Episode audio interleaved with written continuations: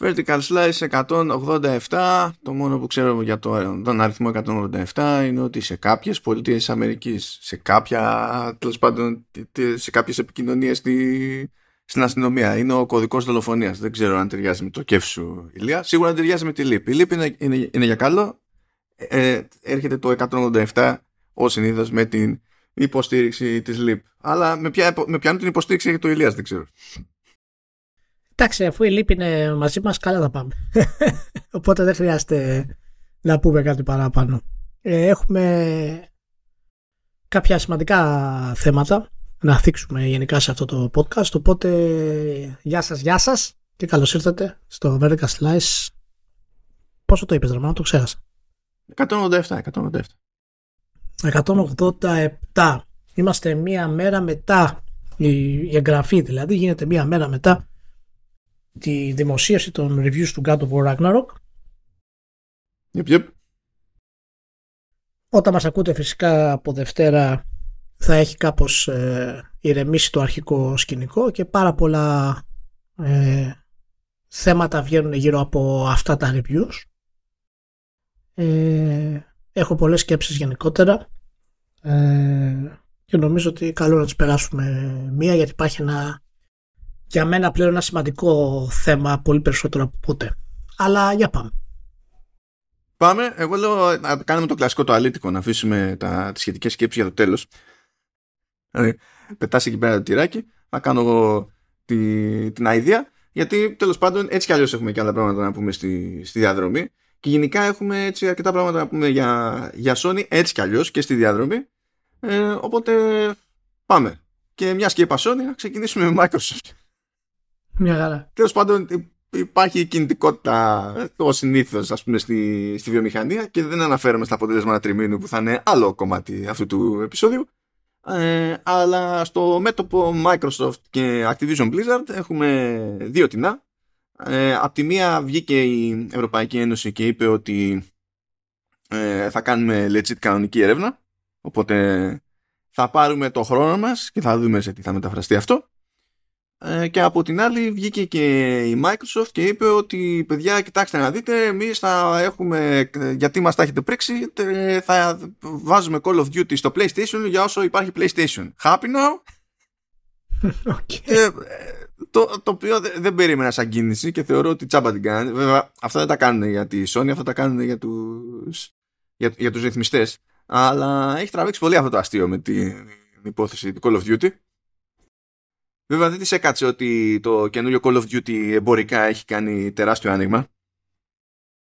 Ε, όχι σαν και πέρυσι τέλος πάντων που πάλι έβγαλε άπειρα λεφτά αλλά δεν, είχε, δεν ήταν κάποιο είδους ήταν τεράστια επιτυχία για τα δεδομένα του Call of Duty. Έτσι. Ενώ έχει ξεκινήσει πιο δυνατά το, το φετινό. Εντάξει, OK. Okay. Ε, εξακολουθώ να είμαι με την απορία γιατί το Call of Duty θεωρείται κάτι ε, που είναι σαν το 8ωρο ας πούμε και όλοι θα έχουν, πρέπει να έχουν δικαίωμα σε αυτό. Ε, δεν το πιάνω αλλά ε, για την ιστορία να πω ότι αν θυμάστε αν θυμάστε ε, η Sony έχει ήδη πάρει θέση γι' αυτό από πιο πριν και έχει πει ότι ακόμη και αν πει η Microsoft ότι θα έχουμε για πάντα Call of Duty στο PlayStation πάλι δεν μας φτάνει αυτό διότι θεωρούμε ότι θα έχει άλλους τρόπους να, ε, να φροντίσει το, το Call of Duty θα έχει κάποιο είδους πλεονέκτημα στη δική της πλατφόρμα, ό,τι και αν σημαίνει αυτό. Μπορεί να σημαίνει αποκλειστικό περιεχόμενο, αποκλειστικές αποστολές, ξέρω εγώ, αποκλειστικά modes, δηλαδή όλα αυτά που κάνει εδώ και χρόνια η Sony. Ε, είναι, είναι no-go σε περίπτωση που θα κάνει η Microsoft, ακόμα και αν τάξει αυτό που τελικά έταξε. Γι' αυτό και θεωρώ ότι τέλος πάντων δεν ήταν ανάγκη να κάνει το, το τάμα, διότι έτσι κι αλλιώς θα γκρινιάξει. Η Sony τουλάχιστον να γκρινιάξει. Ο κόσμος θα χαλάσει. Οπότε Κοιτάξτε, είναι, είμαστε σε φάση όπου ε, η Microsoft ε, δεν έχει άλλες επιλογές γιατί ξεκίνησε από την αρχή την όλη διαδικασία πηγαίνοντας με τα νερά της Sony.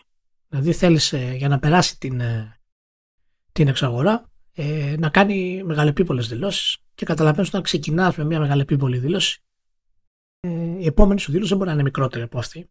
Οπότε κάθε μετέπειτα δήλωση που κάνεις είναι ακόμα μεγαλύτερη για να δικαιολογήσεις, ας πούμε, τις αποφάσεις σου και να ηρεμήσεις τους φόβους. Είναι σαν τα review. Αν βάλεις ένα παιχνίδι 9 που αξίζει 7, το επόμενο παιχνίδι αναγκαστικά πρέπει να πάρει 10. Δεν υπάρχει άλλη λογική. Ε, πέρα φυσικά που Όχι, να σου πω υπάρχει και η λογική, υπάρχει και η λογική ε, σε αυτό το σχόλιο που έκανες μόλις τώρα υπάρχει πάντα και η προσέγγιση Τσουρινάκη να βάλεις 101. Ναι, εντάξει, μπορεί να κάνεις και Τσουρινάκη. Ο Τσουρινάκης τουλάχιστον ήταν δίκαιος στην, ε, στην αδικία του. Δεν έκανε χασούρα δηλαδή. Ε, αλλά σίγουρα το όλο θέμα έχει τραβήξει πάρα πολύ από την πλευρά της Microsoft. Νομίζω ότι δηλώσεις του στυλ ε, πάντα θα υποστηρίζουμε το Call of Duty αιώνια στο PlayStation είναι ε, εν τέλει ανούσιες. Ξέρω φυσικά γιατί τις κάνουν και εσύ το ξέρεις και το έχουμε ξαναπεί εδώ. Είναι μια σειρά κινήσεων που κάνει Microsoft αυτή την εποχή όπως μας αποκάλυψε τη στασιμότητα του Game Pass, τη χασούρα του Series X για να πει στην ουσία στις επιτροπές ανταγωνισμού ότι παιδιά δεν είμαστε σε τόσο πλεονεκτική θέση όσο νομίζετε, ακόμα και με την εξαγορά. Οπότε δεν υπάρχει κάποιο πρόβλημα μονοπωλίο. Ε, νομίζω ότι τραβάει πάρα πολύ. Το πηγαίνει εκεί που δεν πρέπει να το, να το πάει.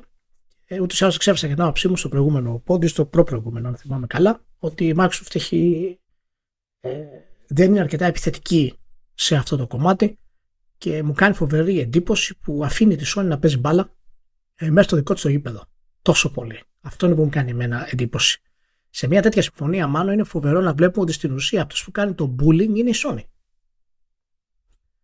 Η Sony συνέχεια διαμαρτύρεται, η Sony αναγκάζει τη Microsoft να κάνει μεγάλες επίβολες δηλώσεις, ε, η Sony δεν δέχεται ε, τις θεωρίες περί αποκλειστικότητων κτλ.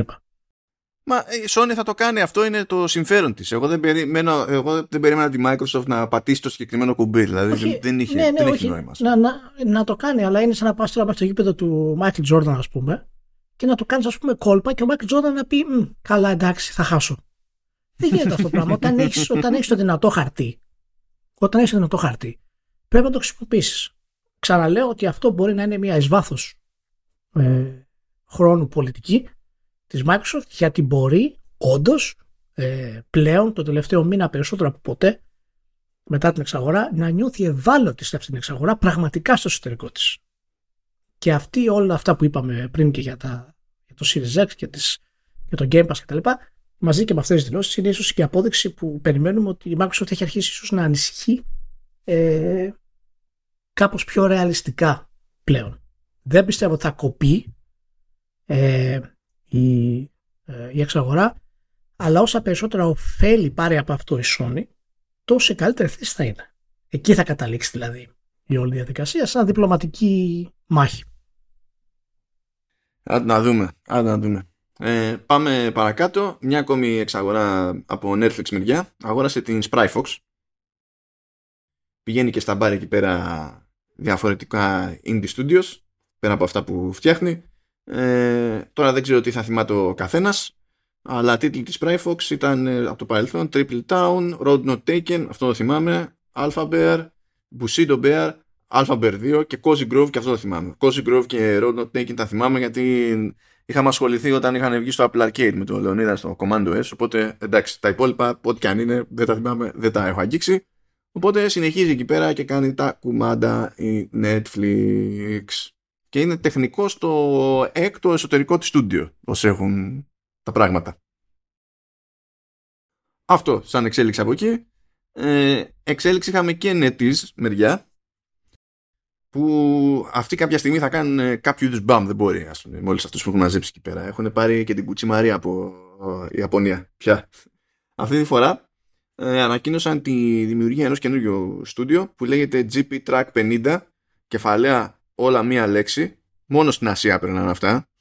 Αλλά εντάξει, OK, okay, έστω ότι. Αλλά στα κουμάντα είναι ο Χιρογιούκι Κομπαγιάσι. Ε, που έφυγε από την Capcom μετά από 27 χρόνια και ο τύπος ε, ε, είναι μια αμελητέα ποσότητα που είχε ε, συνεισφορά σε, σε franchises όπως Sengoku Basara, Devil May Cry, Resident Evil και δεν συμμαζεύεται ναι. και συνεχίζει η NetEase. Η NetEase έχει πάρει τόσο λαό από Capcom, από... δεν θυμάμαι αν έχει πάρει από Square Enix, από Sega και τέτοια που είναι αστείο πλέον. Δηλαδή δεν ξέρω πώς την έχουν δει. Anyway, συνεχάμε, συνεχάμε στα, σε θέματα έτσι ε, τακτικής και μη. Ε, είχαμε μια ανακοίνωση από Marvel μεριά ε, που αν θυμάστε κάποτε είχε μια συγκεκριμένη συμφωνία για Star Wars. ξέρουμε ότι ε, τώρα είναι που λύγει αυτή η συμφωνία για Star Wars, ο Σονούπο.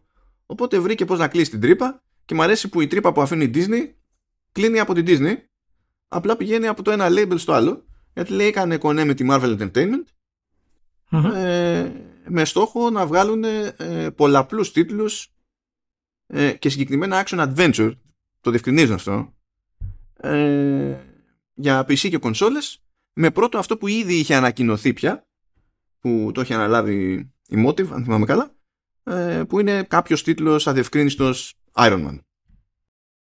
Και έτσι ναι. κλείσα, κλείνουν αυτή την τρύπα που νομίζω ότι καλή business είναι αυτή για την EA διότι αν βάλουμε αυτή τη στιγμή δίπλα-δίπλα τα, τα δύο IP, τα, τέλος πάντων, τα δύο λες και είναι ένα IP, ε, αλλά τέλος πάντων, αν βάλουμε την ποσότητα Marvel και την ποσότητα Lucasfilm και Star Wars στη, δίπλα στην άλλη μπάντα, ε, αυτό που έχει, η μπάντα που έχει μεγαλύτερο mindset και μεγαλύτερο εκτόπισμα όσο έχουν τα πράγματα αυτή την περίοδο είναι Marvel μεριά.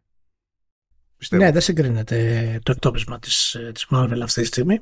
Ε, κυρίως ε, φυσικά γιατί λέει καλύτερες ιστορίες από, τη, από τα Star Wars αλλά κυρίως επειδή έχει φτιάξει το μονοπάτι, το μηχανικό.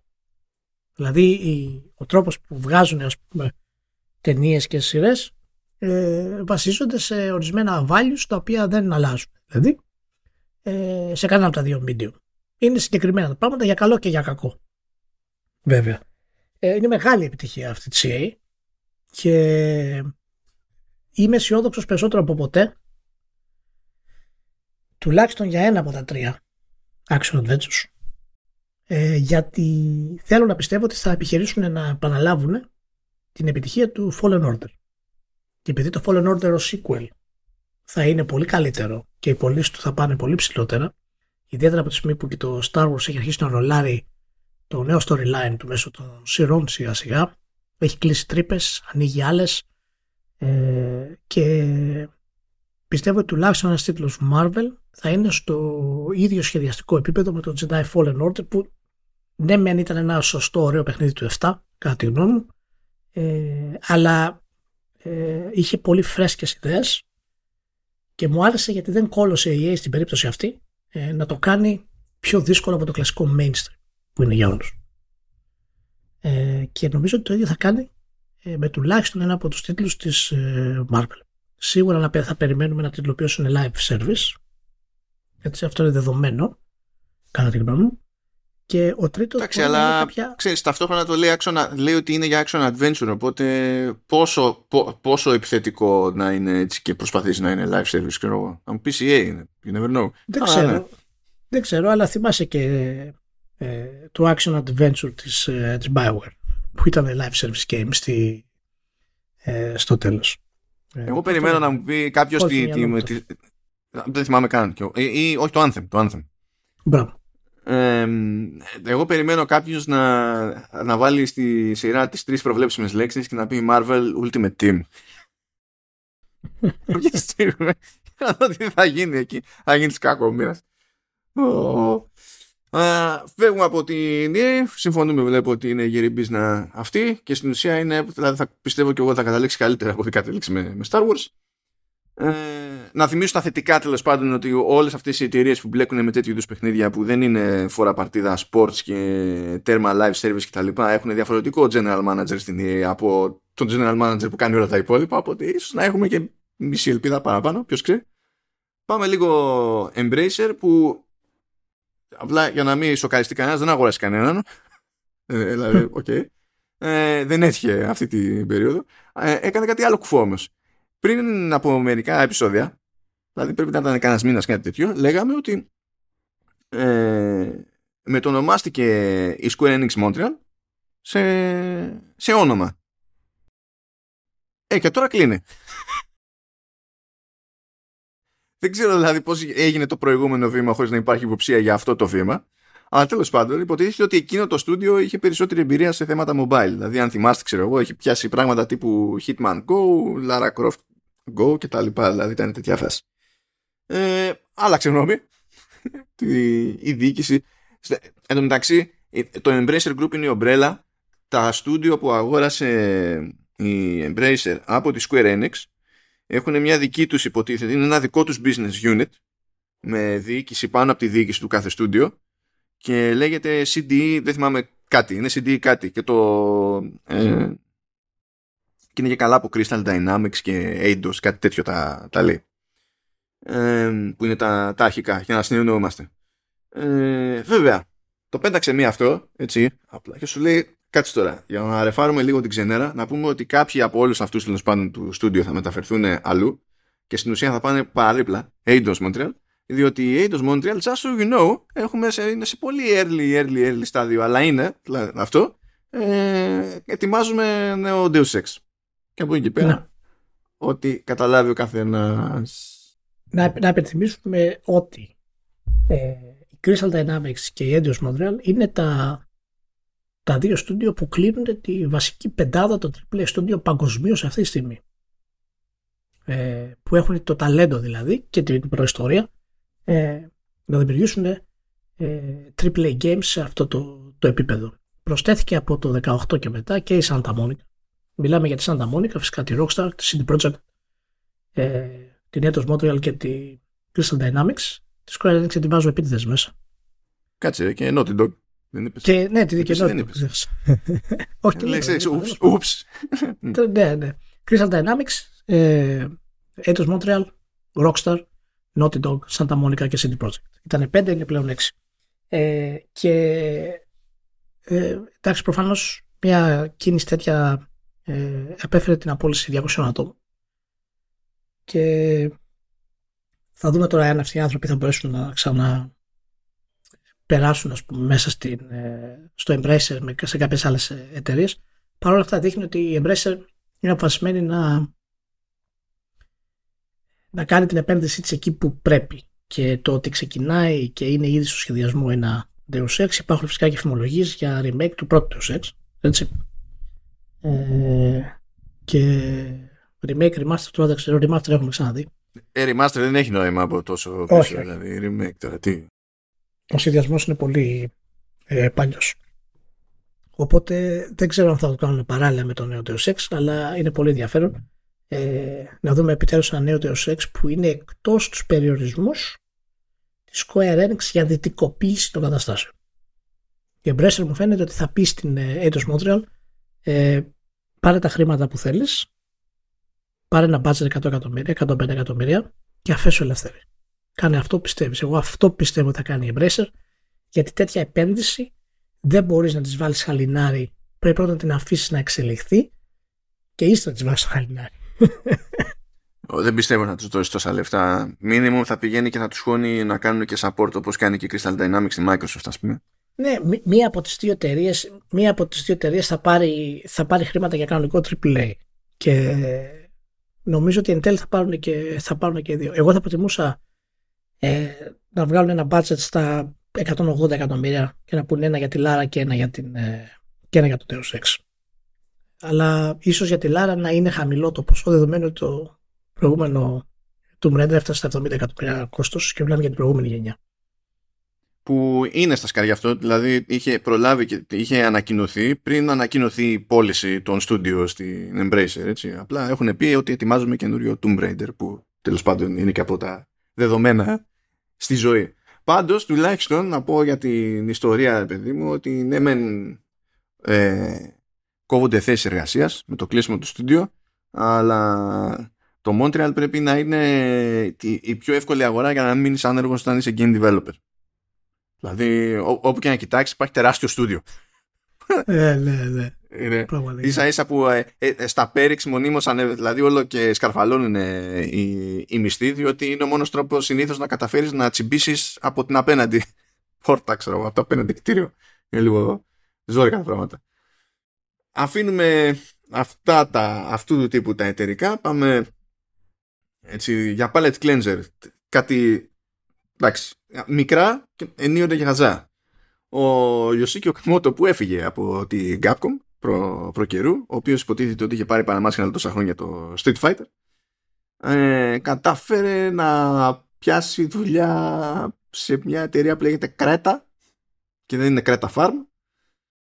Ε, ο σύμβουλος κοινός Δηλαδή, τι είναι λίγο να είχαμε να λέγαμε και μην εκπλάγει κανένας. Η Κρέτα ασχολείται με, με mobile ε, και με NFT και tokens και τα λοιπά και υποτίθεται ότι θέλει να ξέρουμε ότι ο Καμότο δεν ήρθε απλά ο σύμβουλος αλλά έχει επενδύσει κιόλας και έχει, έχει πάρει tokens. Τώρα να πιστέψω εγώ ότι έβαλε ο ίδιος λεφτά να πάρει tokens και δεν το είπανε πάρε tokens ως το καλά μέρος της συμφωνίας που έχουμε ε, είναι λίγο δύσκολο να το φάω. Αλλά τέλος πάντων το βάζω για την αστείωτητα και της υπόθεσης διότι ο Καμότο, αυτή η κίνηση του Καμότο είναι φάση πάμε να κάνουμε το αγροτικό μας.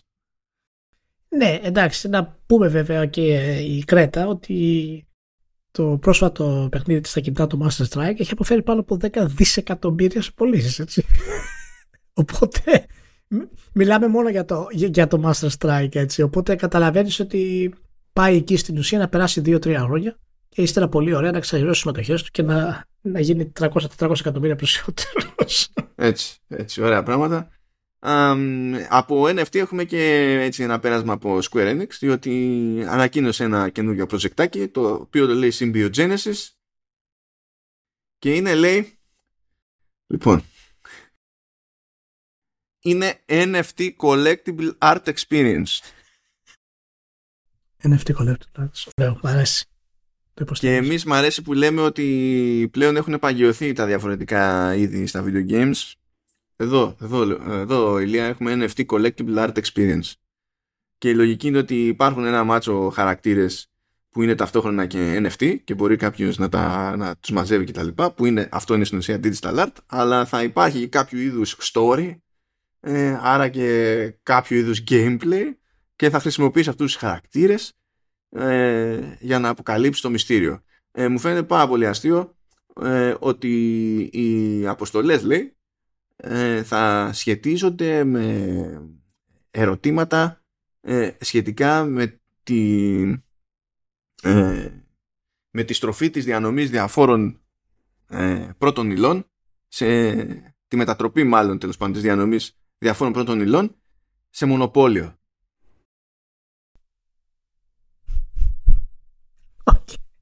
Δεν ξέρω. Ούτε σχόλιο. Ούτε σχόλιο. Το χρειάζομαι το μυαλό. Λέει μάλιστα ότι αν αγοράσετε τα art, έτσι μπορείτε να το χρησιμοποιείτε και ως profile pic σε social media. Πώς δεν ξέρω, αλλά θα, θα δούμε σε κάθε περίπτωση. Θα έρχεται το πράγμα, λέει, την άνοιξη του 2023 μαζί με, ένα, με, με free browser service. Ό,τι και αν σημαίνει αυτό. Square Enix. Τώρα αυτό δεν είναι μεγάλη επένδυση, έτσι μην αρχίσετε τα «Ω, πούλησε τα στούντιο για να χώσει τα λεφτά». Αυτό τώρα δεν είναι μεγάλη επένδυση. Ούτε το προηγούμενο πείραμα που έκανε με τα πάρε αγαλματίδιο Final Fantasy, αλλά μαζί υπάρχει και NFT που πηγαίνει με digital asset κτλ. Ούτε, αυτά, ούτε αυτό είναι μεγάλη επένδυση. Γιατί όμως τα επιμένει η Square Enix, δεδομένου ότι έχει κάτσει όλη αυτή η αγορά ήδη, ας πούμε, είναι απορίας άξιο κατ' ε, και στη μοναδική στάση που έχουμε για transmedia πριν πέσουμε έτσι στα βαριά με την καλή και με την κακή την έννοια ποιος ξέρει ε, να πούμε ότι πήρε ημερομηνία το τηλεοπτικό The Last of Us και σκάει 15 Ιανουαρίου 2023 στο HBO που στην περίπτωση της Ελλάδας τουλάχιστον σημαίνει ότι κάποιος πρέπει να έχει HBO μέσω Vodafone TV για να το δει. Και the end από, yeah. από Transmedia. Ε, ναι, απλά να συμπληρώσω ότι το, η σεζόν θα είναι 9 επεισόδια και 10, όπως συνηθίζεται συνήθως σε τέτοιες σειρές. Έτσι, μια μικρή λεπτομέρεια. Δεν σημαίνει τίποτα. Απλά είπα να την πω γιατί είμαστε συνηθισμένοι συνήθως στις σειρές του HBO να κλείνουν στις, στα 10 επεισόδια. Ε, οι δυνατές σειρές. Ε, και φαίνεται ότι θα είναι δυνατή σειρά. Δηλαδή, εγώ περιμένω πώς και πώς ε, να το απολαύσω. Δεν είμαι φαν της ε, της πιτσερίκας ιδιαίτερα αλλά δεν ξέρω πώς θα μεταδώσει αυτή τη γλυκύτητα που είχε η Έλλη που ήταν το ξέρω, το contrast στη βιότητα που ήταν αναγκασμένη να κάνει.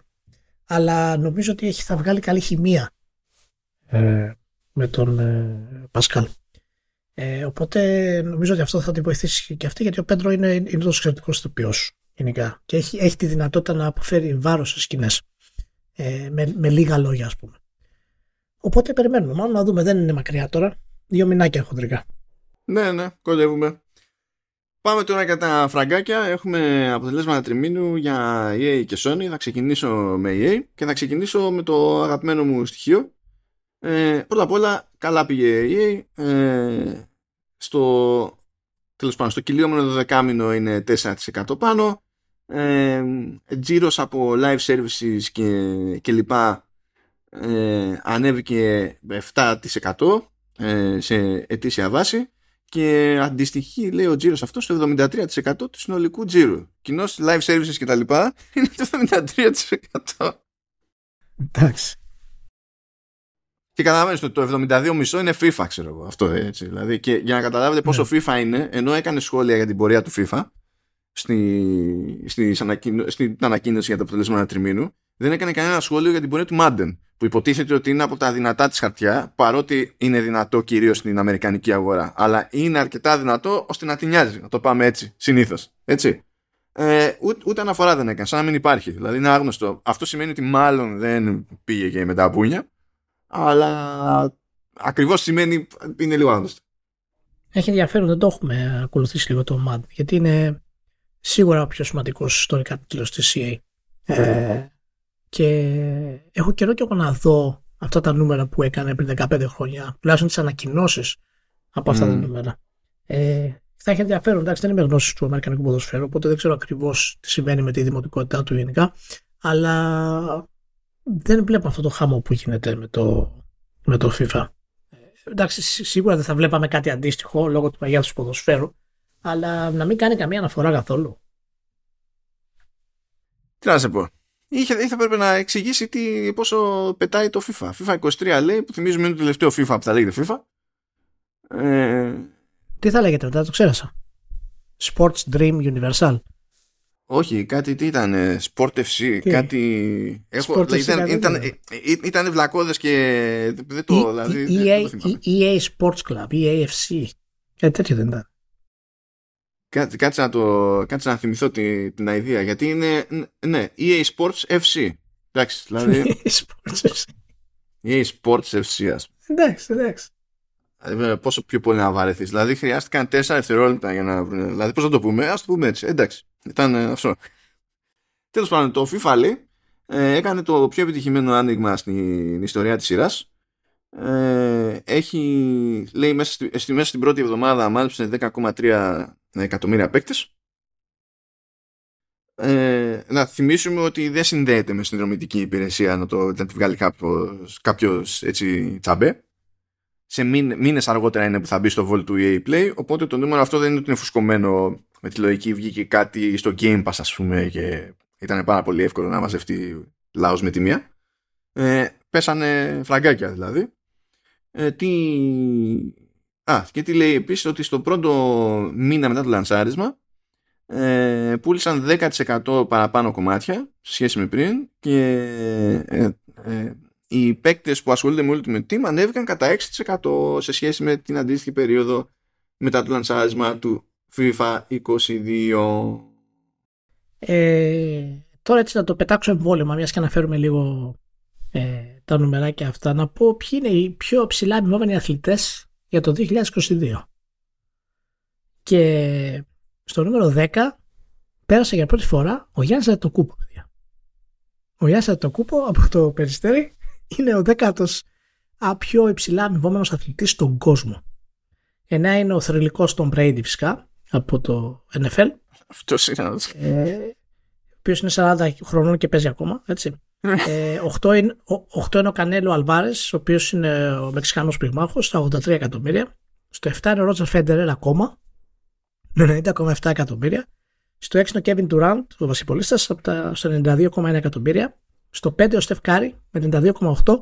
Στο 4 ο Νεϊμάρ, ο Βραζιλιάνος, με 95 εκατομμύρια. Στο 3 ο Κριστιανό Ρονάλντο με 115 στο 2 ο LeBron James με 121 και στο 1 ο Lionel Messi παραμένει με 130 εκατομμύρια. Ε, πώς να πληρώσει φόρους στην ε, μετά; Κοίτα, πραγματικά. Είναι πραγματικά. Ε, άμα το πας ανάποδα και πεις στο 1 Lionel Messi και στο 10 Γιάννης Αντετοκούνμπο, σε πιάνει ένας κρύος ιδρώτας. Ναι. σε πιάνει ένας κρύος ιδρώτας. Οκ, πάμε. Πάντως, εντάξει, δεν είναι ότι δεν σφίχτηκε τίποτα πουθενά. Έτσι. Ε, διότι τέλος πάντων συνολικά τα, τα φράγκα που φύγανε ε, σαν τζίρος τέλος πάντων ε, μέσα στους τίτλους που, EA που αγόρασαν οι παίκτες ε, έπεσαν 5% σε ετήσια βάση ε, και το προηγασμένο τρίμηνο είχαν πέσει 3%. Ε, οι, οι πωλήσεις τίτλων σε τζίρο έπεσαν 2%. Μιλάμε για τζίρους, όχι για μονάδες τώρα, είναι, είναι άλλο καπέλο. Ε, επίσης λέει ο τζίρος από τις κονσόλες έπεσε 3% που ο τζίρος από τις κονσόλες είναι περίπου τα 2 τρίτα ε, της business της EA. Ε, ενώ λέει ε, από κινητά ανέβηκε 27% ε, και από PC ανέβηκε 12%. Ε, γενικά είναι όλοι σε μια ίδια περίοδο, λίγο άχαρη περίοδο, γιατί δεν έχει τέλος πάντων τα, τα λανσαρίσματα που ήλπιζε η αγορά να έχει και αυτό πονάει περισσότερο τους platform holders, το είδαμε δηλαδή στη Microsoft, θα το δούμε ακόμη περισσότερο ενδεχομένως στη, στη Sony, αλλά θέλω να σου πω κάτι που δεν ξέρω αν πρόλαβες να το τσεκάρεις. Κάνει κάποια σχόλια εκεί πέρα ο Andrew Wilson, το γνωστό ρομπότ, ε, για το Wild Hearts που υποτίθεται ότι είναι από τις περιπτώσεις που είναι σχετικά μεγάλη παραγωγή που παίρνει στα EA Originals και είναι κονέ με την Go Tecmo και την Omega Force. Και είναι τύπου Monster Hunter, σκεφτείτε το κάπως έτσι. Ε, και, και κοντοζυγώνει, δηλαδή βγαίνει, ε, βγαίνει το Φεβρουάριο, μέσα Φεβρουάριο βγαίνει. Δεν, δηλαδή από ανακοίνωση μέχρι λανσάρισμα δεν είναι και μεγάλη απόσταση γενικότερα, αλλά θέλω να σου δω, δω, δω, δω το quote. The Monster Hunter genre is a relatively new genre.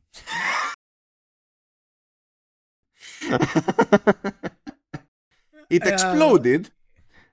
It is ripe for innovation από την EA. Με Ιάπωνες βέβαια, γιατί η EA πώς θα έκανε σε τέτοιο είδος μπάσιμο. Αλλά it is ripe for innovation and creativity and expansion and what we see the team doing is all the things the community is asking for in the genre. Ε, αν ήμουν η Capcom θα το έπαιρνα προσωπικά. Απλά, δηλαδή, ναι. Τι νιου, τι νιου τι... Το πρώτο Monster Hunter που σαν franchise δεν λέμε το είδος, το πρώτο Monster Hunter, το πρώτο Monster Hunter είναι τίτλος του PlayStation 2. Χριστός και Παναγία. Τι λες ρε ρομποτάκι; Άσε μας ήσυχους, δεν είναι ανάγκη να μας κουφάνεις. Μέτρα και τα λεφτά, το Ultimate Team και άσε μας με τα υπόλοιπα στην ησυχία μας. Τέλος πάντων. Άντε γεια, EA.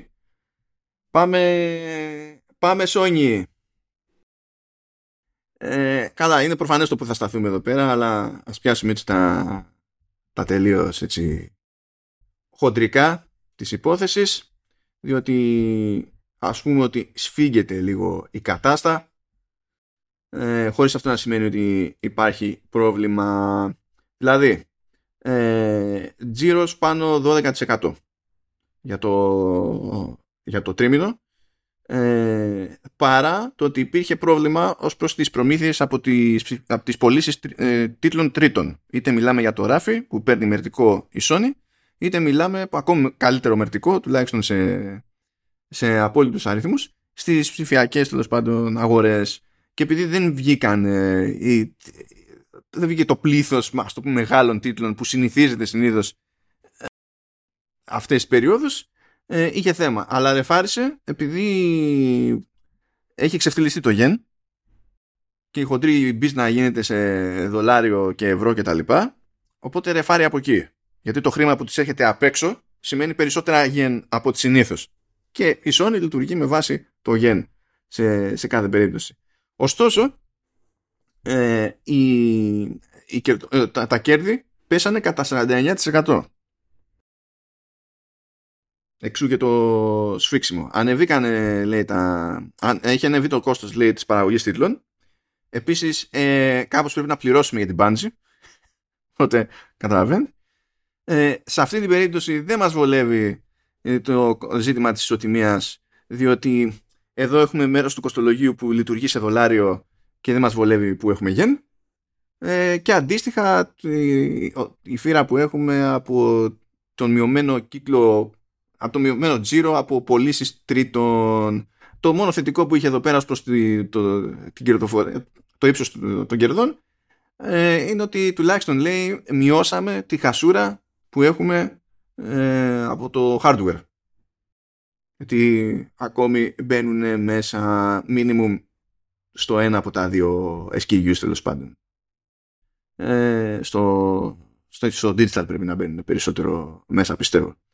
Ε, βέβαια, ε, αυτό δεν σημαίνει ότι ζορίζονται για τους στόχους που έχουν βάλει σε αιτήσια βάση. Πιστεύουν ότι θα καταφέρουν να πουλήσουν τα PlayStation που έχουν βάλει στο μάτι.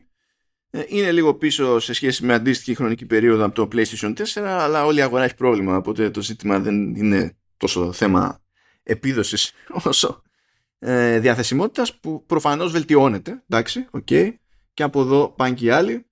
Ε, είχε και η ίδια λιγότερες κυκλοφορίες σε αυτό το τρίμηνο που έκλεισε, που ήταν δικές της σε σχέση με το αντίστοιχο τρίμηνο πέρσι.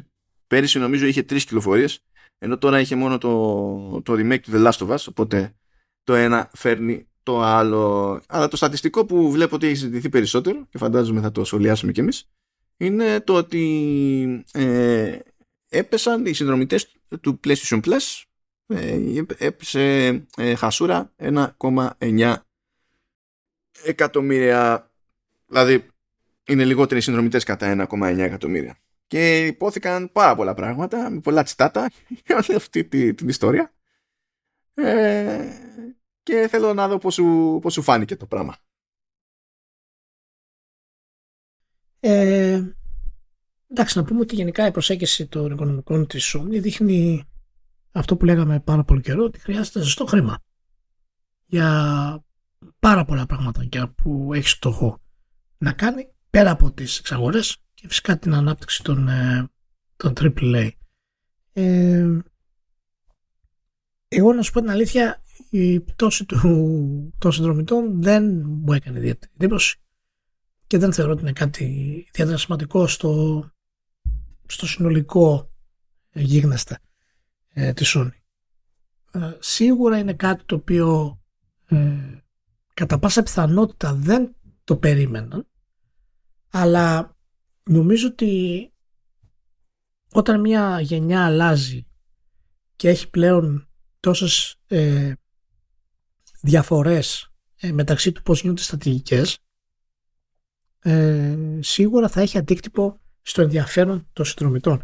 Και επειδή έχουμε πει ξανά ότι το PlayStation Plus είναι μια υπηρεσία ειδικά σχεδιασμένη για να κρατήσει τον κόσμο του PlayStation και μετά να φέρει καινούριο κόσμο, ο κόσμος του PlayStation κυρίως μένει για τα αποκλειστικά της Sony. Και αποκλειστικά η υπηρεσία δεν έχει. Εκτός από αυτά που είναι της προηγούμενης γενιάς. Οπότε αυτά, όσοι είναι φίλοι του PlayStation, στο μεγαλύτερο ποσοστό τους τα έχουν παίξει. Το ότι κάποιοι μπορεί να μπήκανε απλά και μόνο γιατί είναι μια νέα υπηρεσία της Sony. Μπορεί να θέλησαν να παίξουν ξανά ένα Ghost of Tsushima που δεν το είχαν παίξει. Ε, ή κάτι αντίστοιχο, μου φαίνεται μια λογική εξήγηση. Συν του ότι γενικά το όλο ψάξιμο της, ε, ε, της Sony στο πώς να ε, προσφέρει αυτές τις υπηρεσίες είναι ιδιαίτερα πολύπλοκο ε, και ως αποτέλεσμα και ως διαδικασία. Και γι' αυτό είχαμε πει όταν είχε ανοίξει τα χαρτιά της και τα ζώμασταν σαν χάνει και λέγαμε τι είναι, τι είναι αυτό; Δεν σε καταλαβαίνω τίποτα. Ε, οπότε ε, νομίζω ότι είναι ενδεικτικό γενικά ε, της όλης προσέγγισης της Sony ε, και ότι η υπηρεσία θα κάνει μια κοιλιά μέχρι να μπορέσει να μπει ε, στη ροή των πραγμάτων όπως είναι. Το τρίτο, το οποίο είναι το δικό μου ε, ίσως κάτι το που πιστεύω έτσι περισσότερο αλλά ε, είναι αρκετά ξέρεις, το gray area που λέμε, είναι ότι ε, αυτός ο κόσμος στην ουσία είναι ένα νούμερο, ποσοστό του τουλάχιστον, ο οποίος είπε να δοκιμάσει το PlayStation Plus και συνειδητοποιήσει ότι το Game Pass είναι πολύ καλύτερη υπηρεσία. Οπότε μπορεί να κάνανε τράμπα μία από εδώ, μία από εκεί και τελικά να γυρίσανε ε, πίσω. Ε, αυτά είναι τα βασικά. Και το zoom είναι ότι δεν πιστεύω ότι έχει κάποιο σημαντικό αντίκτυπο γενικά στην στρατηγική της Sony. Ε, θα δούμε βέβαια τα γίνει στο επόμενο, στο επόμενο τρίμηνο. Yeah, ε, επειδή έκανε σε δεύτερο χρόνο κάποια σχόλια σχετικά η Sony, είπε ότι το μεγαλύτερο μέρος αυτής της σφύρας σε μέλη, ε, σε συνδρομητές, προήλθε από την μπάντα του PlayStation 4. Και ότι το PlayStation 5 έχει μεγαλύτερο ποσοστό επί της τέλος πάντων επί της βάσης επί των κονσολών που υπάρχουν εκεί έξω έτσι, ε, σε σχέση με το PlayStation 4 που είναι συνδρομητές. Εν τω μεταξύ με την αναδιάθρωση του PlayStation Plus και τα διαφορετικά tiers πλέον υπάρχει αυτό που υπήρχε και από άποψη κόστος τέλος πάντων και υπάρχουν και άλλα δύο που είναι ακριβότερα αυτό τους έχει ήδη πετύχει από την άποψη ότι ναι μεν χάσανε 1,9 εκατομμύρια συνδρομητές αλλά ο τζίρος από το PlayStation Plus ανέβηκε. Οπότε θα είναι ο Jim Ryan και θα λέει «Χε, χε, ορίστε, βγήκε η φάση».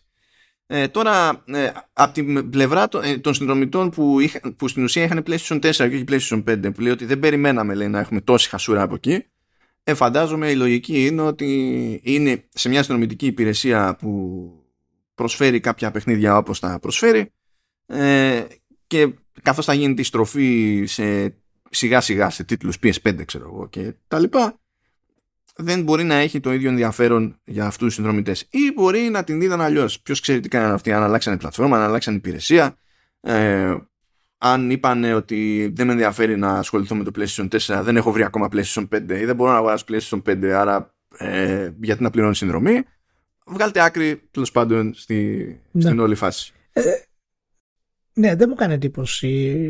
Σου λέω και, και εγώ είμαι σε αυτή της άποψης περισσότερο. Ότι επειδή ακριβώς όπως ε, όπως αναφέρθηκε, αυτοί έχουν προέρθει από το PlayStation 4, γι' αυτό έχουμε την υπηρεσία έχει σχεδιαστεί για να κρατήσει τους χρήστες του PlayStation και αυτό το αποδεικνύει. Ε, δεν μου κάνει εντύπωση ότι αυτοί οι φανατικοί που μπορεί να μπήκαν στο PlayStation 5 να δοκιμάσουν το PlayStation Plus αποφασίσαν ότι δεν θα να το συνεχίσουν αυτή τη στιγμή γιατί προφανώς έχουν παίξει όλα τα παιχνίδια. Οπότε αυτοί σίγουρα θα επανέλθουν σαν συνδρομητές κάποια στιγμή για τη Sony και μεγάλο ποσοστό όσων αγόρασαν το PlayStation 5 ε, και φυσικά με διάφορες προσφορές ε, που δεν έχουν την εμπειρία του PlayStation 4 μπορεί να είναι και αυτή σημαντικό κομμάτι ε, ή είχαν χάσει παιχνίδια από το PlayStation 4. Γι' αυτό νομίζω γίνεται η αναφορά ότι αναλογικά με το και ποσοστιαία δηλαδή με τις κονσόλες που είναι στην αγορά το μερίδιο του PlayStation 5 των χρηστών είναι περισσότερο, είναι μεγαλύτερο. Ε, αλλά είναι είναι σίγουρα ένα από τα σκαμπανεβάσματα της όλης της τροφής που γίνεται με τη, με τη Sony, αλλά και το πέρασμα από τη μία γενιά στην άλλη. Δεν νομίζω μόνο ότι πρέπει να διαβάσουμε κάτι ιδιαίτερα βαρύ και πολύπλοκο ε, σε, σε κάτι τέτοιο. Όχι, και γενικά η πτώση αυτή είναι, ε, είναι πτώση. Όλοι λένε τα ίδια. Δηλαδή τα ίδια που λέει και η Microsoft, τα ίδια που λέει, που λέει και η Sony, ότι ο... ναι, το, δεν είναι τόσο κλεισμένος ο κόσμος όπως ήταν πέρυσι. Ναι. Δεν είχαμε κυκλοφορίες που υπήρχαν ε, πέρυσι ε, το engagement δεν μπορεί να κρατηθεί όπως όπου ήταν ε, όταν ο άλλος ήταν μέσα στο σπίτι του και δεν ήξερε τι να γίνει. Έχει αλλάξει, έχουν αλλάξει οι οικονομικές συνθήκες, έχουν ακριβήνει παντού τα πάντα, ξέρω εγώ, οπότε κάποιοι αναθεωρούν και το πιο έξοδο έχει νόημα σε κάποιες περιπτώσεις. Δεν γίνεται να μείνουμε ανεπηρεαστεί από όλα αυτά. It is what it is. Ακόμη και έτσι πάντως, Καλά, η Sony γενικά ως, ως Sony Group, έτσι, γενικά πήγε καλά. Απλά δεν μπαίνω τώρα σε διαδικασία για αυτά τα, τα νούμερα. Ε, δεν είχε σφίξιμο ιδιαίτερο. Απλά για την ιστορία εξακολουθεί το PlayStation να είναι υπερμπίζνα. Είναι το αντιστοιχεί στην ουσία στο 26% του τζίρου του Sony Group για το τρίμηνο αυτό που έκλεισε. Και πιστεύω τελειώσαμε με τα οικονομικά. Λοιπόν, θα συνεχίσουμε με, με Sony, μεν, διότι έχουμε το PSVR 2 στο, στο μενού να συζητήσουμε και ε, έχουμε και την περίπτωση του God of War Ragnarok. Αλλά πριν φτάσουμε σε εκείνο το σημείο, κάνουμε την καθιερωμένη στάση να ευχαριστήσουμε τη LIP που στηρίζει το Vertical Slice και το Command OS φυσικά και γενικότερα το Halftone FM με τη, με τη χορηγία της. Είναι το Creative Studio που έχουμε σε εκτίμηση επειδή αποτελείται από νέρντουλες ε, θα μπορούσαμε να περνάμε χρόνο εκεί μέσα χαζεύοντες ακόμη και χωρίς να δουλεύουμε. Δεν θα είχαν αντίρρηση από τη στιγμή που δεν θα τους ζητούσαμε λεφτά. Εμείς απλά θα χαιρόμασταν με, με τον ντεκόρ και τα, και τα συναφή, διότι τέτοια μυαλά κουβαλάμε. Τέτοια μυαλά κουβαλάνε και εκείνοι, προφανέστατα, αλλά σε αντίθεση με εμάς κάνουν και δουλειά στα αλήθεια όταν πηγαίνουν στο, στο γραφείο τους. Εμείς γιατί να κάνουμε δουλειά στα αλήθεια όταν θα πηγαίνουμε στο γραφείο τους, δεν βγάζει νόημα, αλλά OK. Okay. και καταπιάνονται με τα πάντα όλα με ό,τι μπορείτε να φανταστείτε ανάλογα με τις ανάγκες της επιχείρησης ή του πελάτη και τα συναφή που έχουν έτσι κι αλλιώς πελατολόγιο ανά τον κόσμο σε ό,τι ήπειρο γουστάρετε αν δεν κάνω κάποιο συγκλονιστικό λάθος. Δηλαδή, καλά, βόρειο ημισφαίριο το έχουν στο σίγουρο όλο αυτό το θυμάμαι. Αλλά δεν είμαι, δεν είμαι super σίγουρος για το τι παίζει ακριβώς με το νότιο ημισφαίριο. Αλλά τέλος πάντων, you get the idea. Και οι άνθρωποι είναι εκεί πέρα στα trenches, στα χαρακόμματα που λένε καθώς χτίζεται τσούκου τσούκου το, το Metaverse και θέλουν να είναι έτοιμοι οι άνθρωποι να μαζεύουν εμπειρία και να αναλαμβάνουν σχετικά projects τώρα που, που, που κληρώνει όσο είναι πιο νωρίς. Γιατί θα έρθει κάποια ώρα και θα έχουν προλάβει να είναι έμπειροι και όλοι οι υπόλοιποι που θα ήλπιζαν να είναι έμπειροι θα προσπαθούν να χωθούν εκείνη την ώρα. Οπότε καταπιάνουν με τα πάντα ό,τι θέλετε από, από 3D Pavla Game Engines ε, audio staff, web tech, ό,τι να είναι. Και μπορεί να καταπιαστούν και με εσάς αν το έχετε για front-end developer ε, με μια κάποια εμπειρία.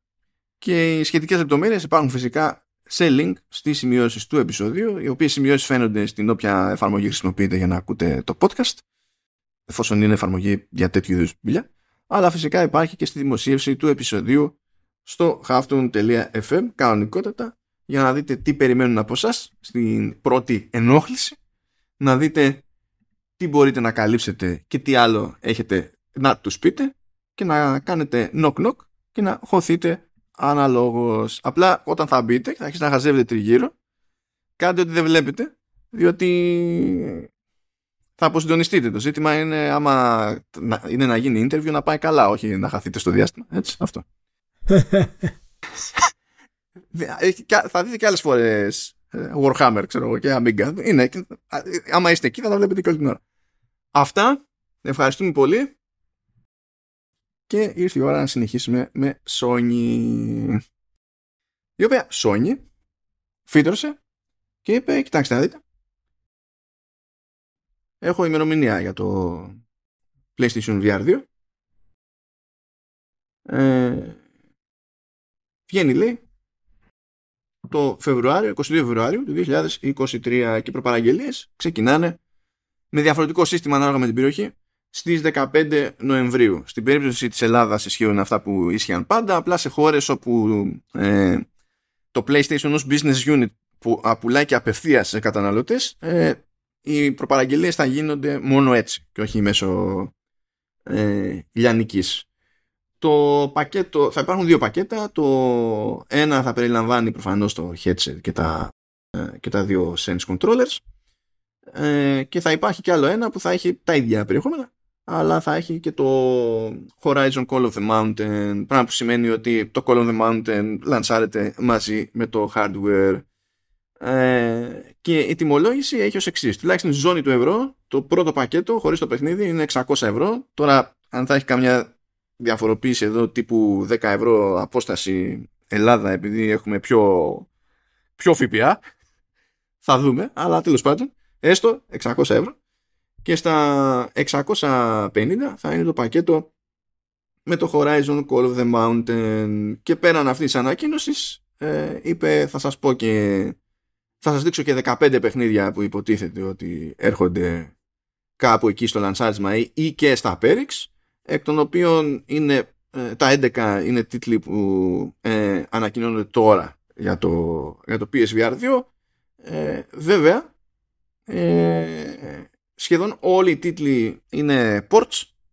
Κάποιοι τίτλοι που ε, θα είναι και για την πρώτη έκδοση του PSVR και για τη δεύτερη έκδοση του PSVR 2 και σε κάποιες περιπτώσεις μάλιστα αν έχει κάποιος την έκδοση για το πρώτο headset μπορεί να κάνει update τσάμπα στο, στο, στην έκδοση για το δεύτερο headset. Το μόνο δηλαδή το μόνο όντως ε, νομίζω είναι δύο τα, αυτά που ανακοινώθηκαν και για την ώρα είναι αποκλειστικά. Μία είναι το The Dark Pictures Switch, ε, Switchback από τη Supermassive που είναι δεύτερη φορά που χώνεται σε λαντσάρισμα PSVR η Supermassive Είχε και το Until Dawn, δεν θυμάμαι τον υπότιτλο τώρα στο πρώτο PSVR. Και το, και το Crossfire Sierra Squad. Αυτά φαίνεται να έχουν ανακοινωθεί, αν δεν κάνω φοβερό λάθος, ε, συγκεκριμένα για PSVR 2 σε αυτή την πρώτη φάση. Όλα τα υπόλοιπα είναι ports, είναι αν, αν δεν είναι ports ε, θα βγουν και σε Quest ε, ή θα βγουν και σε PCVR που αυτό σημαίνει οτιδήποτε σε Vive ξέρω εγώ τα συναφή και ό,τι να είναι και πάει λέγοντας. Και εντάξει πέραν τώρα του ίδιου του hardware που λεπτομέρειες για το hardware ξέρουμε εδώ και καιρό δεν, είναι, δεν μάθαμε κάτι καινούριο προς αυτό ε, προφανώς και έγινε και ένα σούσουρο για το θέμα της τιμής και νομίζω ότι μπορούμε να πατήσουμε και σε αυτό πιο πολύ προσπαθώντας να αξιολογήσουμε κάπως το κομμάτι από άποψη ευρύτερης στρατηγικής. Αλλά πώς, τι σου, πώς σου κάνει κλικ εσένα, Ελία; Κοίτα, στο πρώτο άκουσμα φυσικά είναι πάρα πολύ ακριβό. Ε, σαν αντίδραση, σαν ρίφλεξ. Παρ' όλα αυτά, ε, ακριβώς επειδή είναι τεχνολογικά πολύ μπροστά από την προηγούμενη προσπάθεια. Ε, και στην ουσία παίζει μόνη της. Δεν υπάρχει κάτι αντίστοιχο στις ε, κονσόλες. Και επίσης κάνει μια πολύ μεγάλη επένδυση. Δεν είναι απλά ένα περιφερειακό πλέον το PSVR 2 ήδη τα παιχνίδια που έχουν ανακοινωθεί ε, είναι 11 τουλάχιστον. Και αυτά μιλάμε ότι είναι τίτλοι λαντσαρίσματος χοντρικά ή σε launch window που λέμε. Δεν ξέρω κατά πόσο θα ισχύσει τελικά όλο αυτό ε, ή αν θα κάνει κάποια αναποδιά η, η Sony αλλά σίγουρα ε, η τιμή μπορεί να δικαιολογηθεί σε κάποιο βαθμό το οποίο είναι πάνω από 50%. Απλά να πούμε ότι εδώ ακριβώς έχουμε φτάσει στο σημείο που ε, πληρώνεις ε, το premium της Sony. Δεν είμαι σίγουρος αν έχεις δυνατότητα η Sony να το κάνει αυτό το πράγμα. Προσπαθεί να το κάνει και με το τίτλο της. Αυτό το Apple Premium που λέμε να φτάσει στο σημείο να το δεχτείς ως καταναλωτής και να παραπονιέσαι αλλά να το αγοράζεις ε, αυτό το premium που έχει Nintendo που σου βάζει 60 ευρώ παιχνίδι 15 χρόνων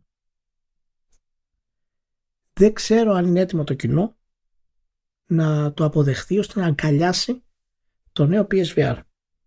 Είδα κάποια σχόλια στο ίντερνετ ότι άμα ξεπεράσει τις πωλήσεις του πρώτου θα είναι ευχαριστημένοι. Ε, δεν πρέπει να σκεφτόμαστε έτσι, παιδιά, γιατί η Sony δεν σκέφτεται έτσι. Η Sony δεν θέλει να περάσει, να ξεπεράσει απλά τι πωλήσει του πρώτου ε, PSVR. Η Sony θέλει να χτίσει μια πλατφόρμα επέκταση της στρατηγικής της. Είναι εξίσου σημαντική ε, με το PlayStation στρατηγικά μαζί με την τηλεοπτική της επέκταση, την κινηματογραφική, τα στούντιο και φυσικά το PSVR. Θα φτιάξει δηλαδή ένα χώρο ένα PlayStation κόσμο ο οποίος θα είναι σε όλες τις ε, απόψεις premium. Και γι' αυτό είδαμε και την τιμή του χειριστηρίου μάλλον το οποίο ήταν 250 ευρώ. Α, για το, για το DualSense ναι. Edge λες. Ναι. ναι. Το οποίο είναι ε, 50-60 ευρώ, δολάρια, ε, πείτε το πώς θέλετε, πιο ακριβό από το δεύτερο Elite. Δεν είναι φτηνά ούτε εκείνα. Απλά βλέπει και ακόμα και σε θέμα του χειριστηρίου, η Sony δεν πάει να ανταγωνιστεί τη Microsoft σε αυτό το κομμάτι. Λέει ότι εγώ είμαι PlayStation, άρα το χειριστήριό μου θα είναι το καλύτερο. Αναγκαστικά. Και θα το δείξω αυτό και στην τιμή. Αντίστοιχη στρατηγική κάνει και με τα AAA, τα 80 ευρώ.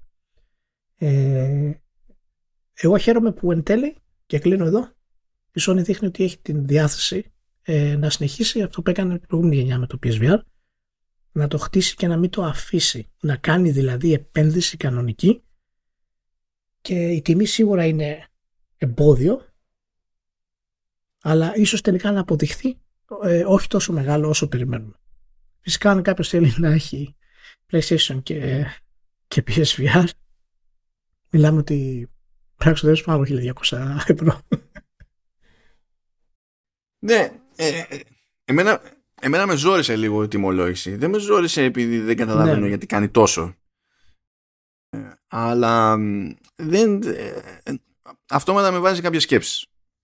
Δηλαδή, ε, αν τα βάλουμε κάτω, γιατί το, τι ήταν, το PSVR που είχε βγει, αν ήθελες να το πάρεις το μεταξύ με όλα όσα χρειαζόσουν να... Πρώτα απ' όλα ήθελε και PlayStation κάμερα, έτσι, που αυτό δεν θέλει. Και για χειριστήρια, ε, ή χρησιμοποιούσες DualShock που ήταν ένα αυτόματο ανέκδοτο, αλλά τουλάχιστον είναι το ανέκδοτο που είχες ήδη, εφόσον είχες PlayStation 4, ή έπρεπε να κάθεσαι να κυνηγάς τα PS Move, τα οποία ήταν ε, εντάξει, ξεχασμένα από τη ζωή, ε, ποικιλοτρόπο. Και έπρεπε να τα πάρεις ξεχωριστά αν δεν τα είχες ήδη. Οπότε το, ε, το πακέτο εκείνο, ακόμα και αν δεν μπούμε στη, δεν μπούμε στη λογική τότε τα χρόνια ήταν τα τεχνολογία και στο μεταξύ ε, ισοτιμίες και πληθωρισμός είναι αλλιώς και τα λοιπά οπότε είναι πιο κοντά από νομίζετε. Ε, έτσι κι αλλιώς αυτό το πακέτο έτσι όπως το παίρνεις, με ή χωρίς παιχνίδι ε, είναι πιο έτοιμη λύση για την όλη φάση πριν καν μπούμε στη διαδικασία το ότι, για το ότι λειτουργεί καλύτερα ξέρω εγώ σε τεχνικό επίπεδο. Ε, εκεί μπορεί να γυρίσεις και να πει κάποιος, ναι, αλλά μπορώ να πάρω με 400, τέλο πάντων, νομίζω στην περίπτωση τη, εδώ στη, σε ευρώ πρέπει να είναι 450, κάτι τέτοιο. Μπορώ να πάρω Quest 2 που έχει και αυτά τα χειριστήρια μέσα, ξέρω εγώ. Και εκεί πέρα έχει και μπαταρία που δεν χρειάζεται το, το PSVR 2 γιατί τραβάει ρεύμα από την κονσόλα. Έχει αναγκαστικά και δικό του chipset γιατί στην ουσία είναι είναι σαν να, σαν να είναι αυτόνομη κονσόλα το Quest 2. Ό,τι τρέχει, τρέχει πάνω του. Ε, κάτι που δεν έχει το PSVR 2 με ό,τι αυτό σημαίνει για κοστολέγια κτλ. Αλλά από την άλλη βέβαια έχει το PSVR 2 ποιοτικές διαφορές που λείπουν από το Quest ακριβώς για αυτό το λόγο επειδή έχει πάει αλλού και αλλιώς το budget στην όλη αυτή υπόθεση. Απλά εμένα μου έκανε εντύπωση όχι το ότι είναι γενικά τόσα λεφτά.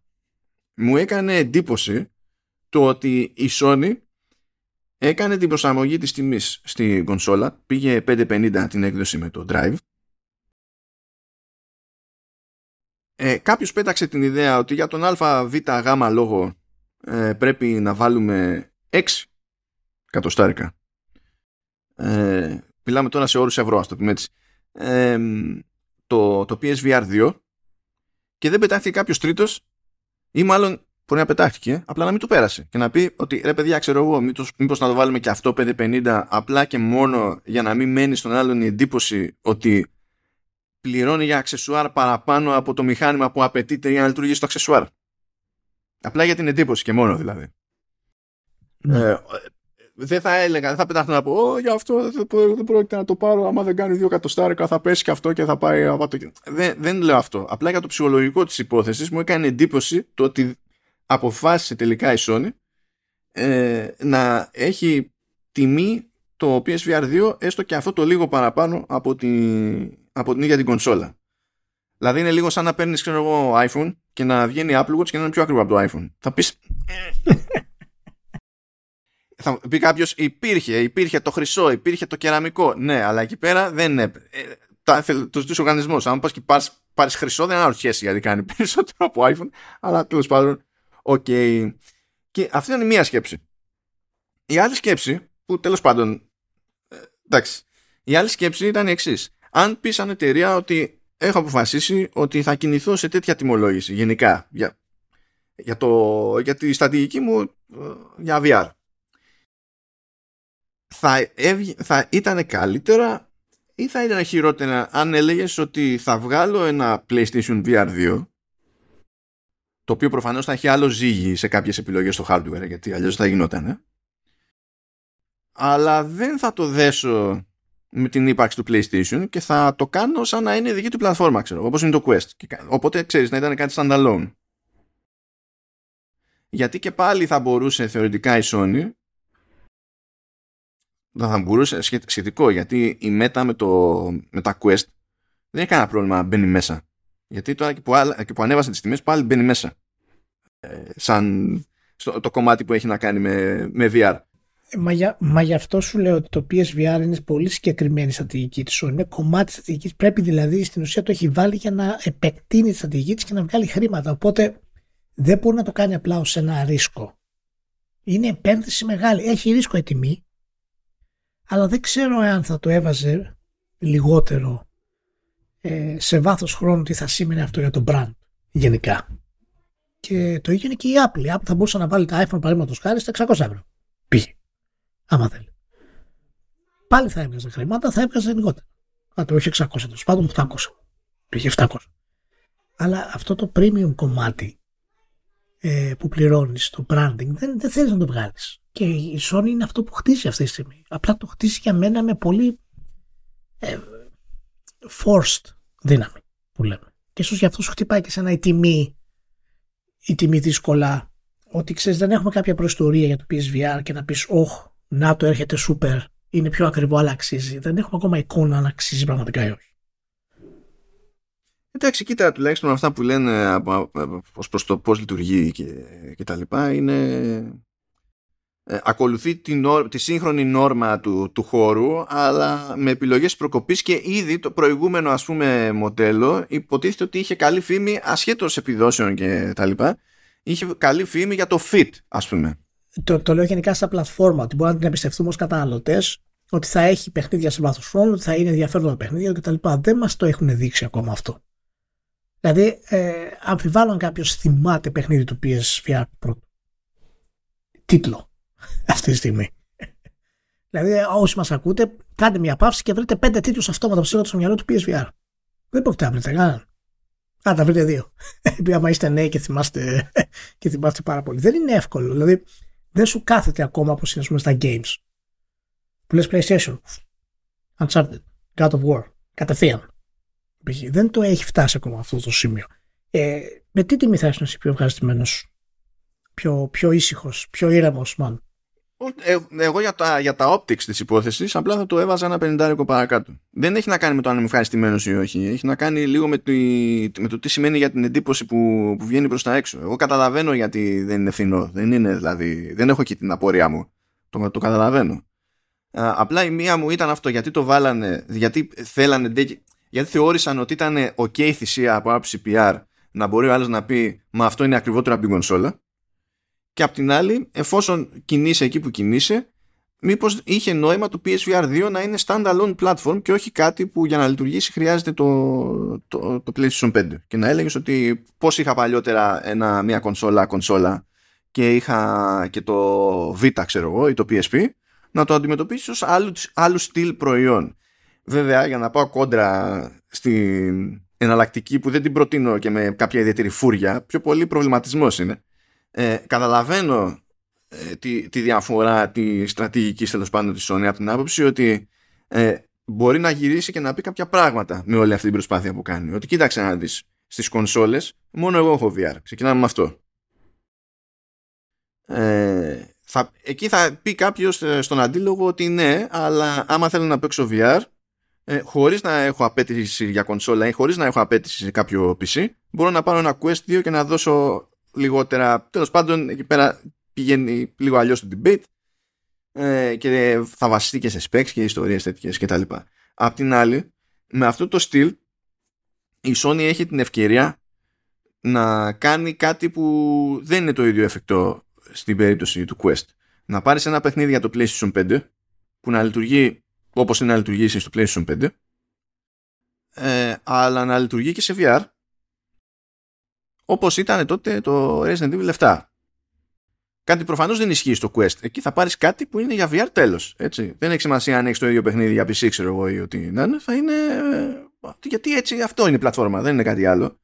Βέβαια ε, σφίγγομαι σε αυτό ως θεωρητικό πλεονέκτημα διότι κατ' εμέ είναι ένα συγκριτικό πλεονέκτημα εντάξει αλλά είχαν ακουστεί πραγματάκια ότι ε, μπορεί αυτό να καταλήξει το έχω ένα κανονικό παιχνίδι τέλος πάντων αλλά something whatever εξτραδάκι για το VR ότι υπό συνθήκη μπορεί να καταλήξει να πωλείται αυτό σαν τον που ε,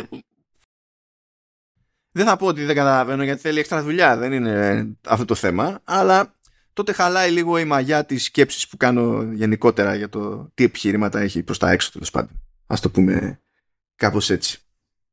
Αλλιώς η τιμή ως τιμή δεν... Ξέρετε, το, Το καταλαβαίνω. Κάποια πράγματα απλά δεν γίνονται να είναι, να, να είναι φθηνά χωρίς καν να βάλουμε μέσα την υπόθεση του, του branding.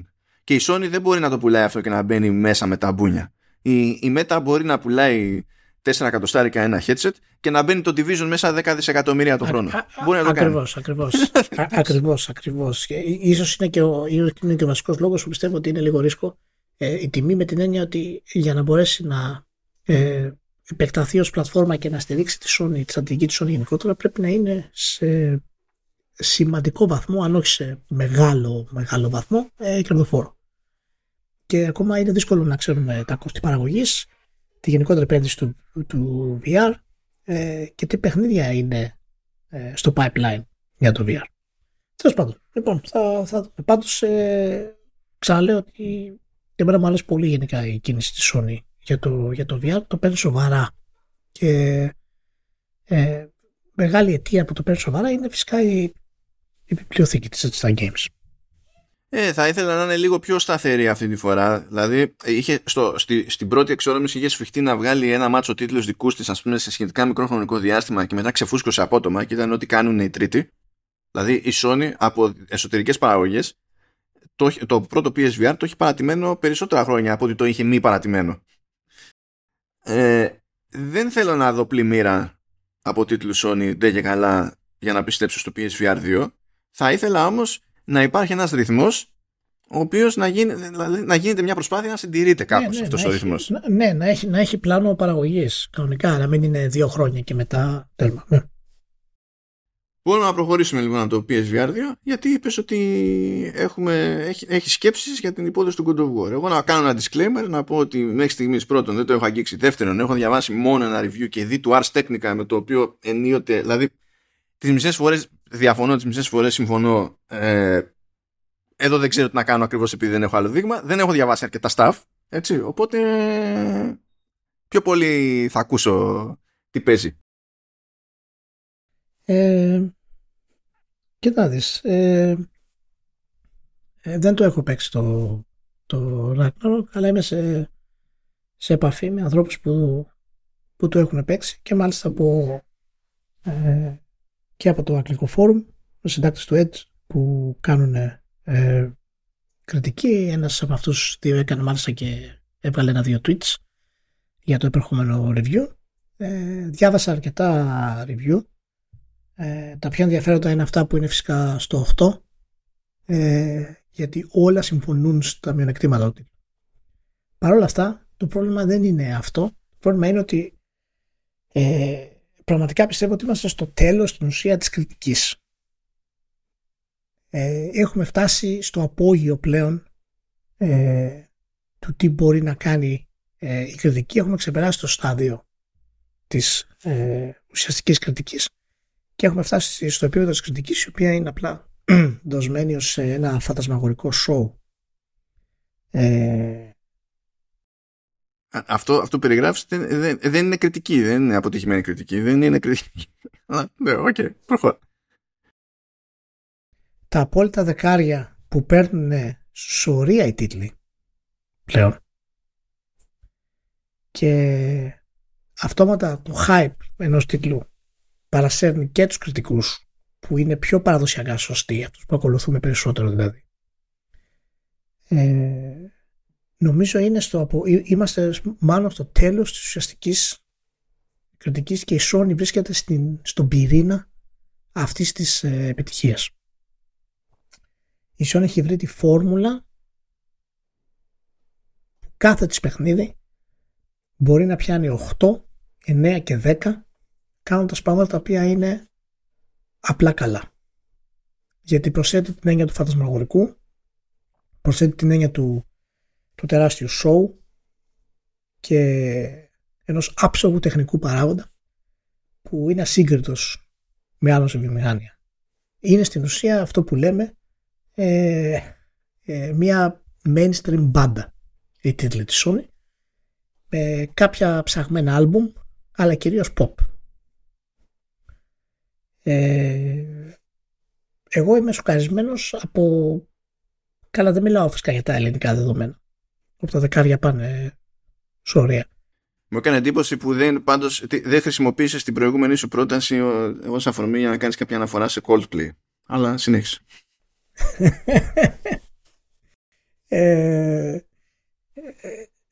φυσικά τα δεκάρια πάνε, πέφτουν στο εδόν, δεν έχει καμία σημασία πλέον εάν το παιχνίδι αξίζει 10 ή όχι. Δεν έχει καμία σημασία γιατί πλέον δεκάρι είναι γενικά η εμπειρία του αν σου αρέσει ένα πάρα πολύ είναι 10. Και αυτό καταλαβαίνω ότι αυτές τι πετρίες μόνο εγώ τις έχω και εσύ και μπορεί άλλοι 10 ας πούμε. Αλλά επειδή έχουμε πάρα πολλά χρόνια έτσι κουραστεί για να διατηρήσουμε μια σωστή κριτική και είναι λυπηρό να βλέπουμε αυτή την κατάσταση πλέον ε, να είναι ένα χαϊπαρισμένο πράγμα ε, η κριτική με πολύ λίγες ουσιαστικές προστίκες που δεν ακούγονται πλέον. Δεν ακούγονται, δηλαδή δεν σκρολάρεις καν κάτω να δεις τα οχτάρια. Δεν φτάνεις κάτω. Επιλέγεις ένα από τα που είναι 10. Ε, αυτό δεν ισχύει φυσικά μόνο για τη Sony. Έτσι, ισχύει ας πούμε για το Ten Ring. Ε, ισχύει ας πούμε και για το Red Dead Redemption 2. Που ακόμα και εγώ του είχα βάλει 10. Το θέμα είναι ότι περισσότερο από ποτέ είναι σημαντικό να δώσουμε ορισμό στο 10. Και αν το Red Dead Redemption 2 έκανε κάτι επαναστατικό και εκεί μπορεί να δικαιολογήσει κάποιος το 10, όλοι συμφωνούν ότι το God of War το Ragnarok είναι απλά μια βελτίωση του προηγούμενου τίτλου. Και τα, τα review τα οποία είναι. Καλά, το είχαμε πει ότι θα είναι έτσι. Ε, λόγω του cross Τα, τα γραφικά του ε, είναι εξαιρετικά, κυρίως από θέμα παραγωγής, γιατί δεν κάνει κάτι τρομερά ε, καινούριο ε, με το hardware και παίζουν πάρα πολύ μεγάλο ρόλο πλέον ε, στο, στο score. Αυτό που μου κάνει εντύπωση είναι ότι και τα θέματα της ιστορίας είναι σημείο που συμφωνούν όλα τα review που είναι το 8. Ότι είναι παραρταμένη, έχει κορυφαίες στιγμές, αλλά πολύ κούραση. Τα motives των χαρακτήρων είναι μία έτσι, μία αλλιώς. Αυτό που πήρα, αυτό που είδα εγώ στην περίπτωση του Ars είναι ότι ε, είχε εκεί πέρα ο, ο κριτικός είχε κάποιες διαφωνίες πρωτίστως με το πρωταγωνιστικό δίδυμο ε, είχε κάποιες διαφωνίες σε άλλα σημεία εντάξει αλλά εκτίμησε πολύ περισσότερο τους υπόλοιπους θεούς ας πούμε, και τις δικές τους πετρίες. Αλλά δεν ξέρω τώρα. Αυτό σου λέω τώρα επειδή λες για θέματα με την ιστορία και τα λοιπά. Ναι ναι το, το, το αναφέρω γιατί όλα τα review που είναι του 8 αν το διαβάσετε πια να τα διαβάσετε στο Metacritic θα δείτε ότι συμφωνούν στα βασικά τους. Δηλαδή ανισόρροπη ιστορία με πολύ καλές στιγμές και άλλες οι οποίες είναι κουραστικές και αδιάφορες χωρίς να έχουν λογική στο τι κάνουν οι χαρακτήρες το growth των χαρακτήρων ε, είναι πολύ περίεργο. Είναι σαν να, έχουν, σαν να συνεχίζουν αυτοί που ήταν πριν, ενώ το παιχνίδι λαμβάνει χρόνια πέντε χρόνια μετά. Λαμβάνει χώρα πέντε χρόνια μετά. Ε, η μάχη είναι φοβερή, βελτιωμένη κιόλας, αλλά δεν είναι κάτι τρομερό.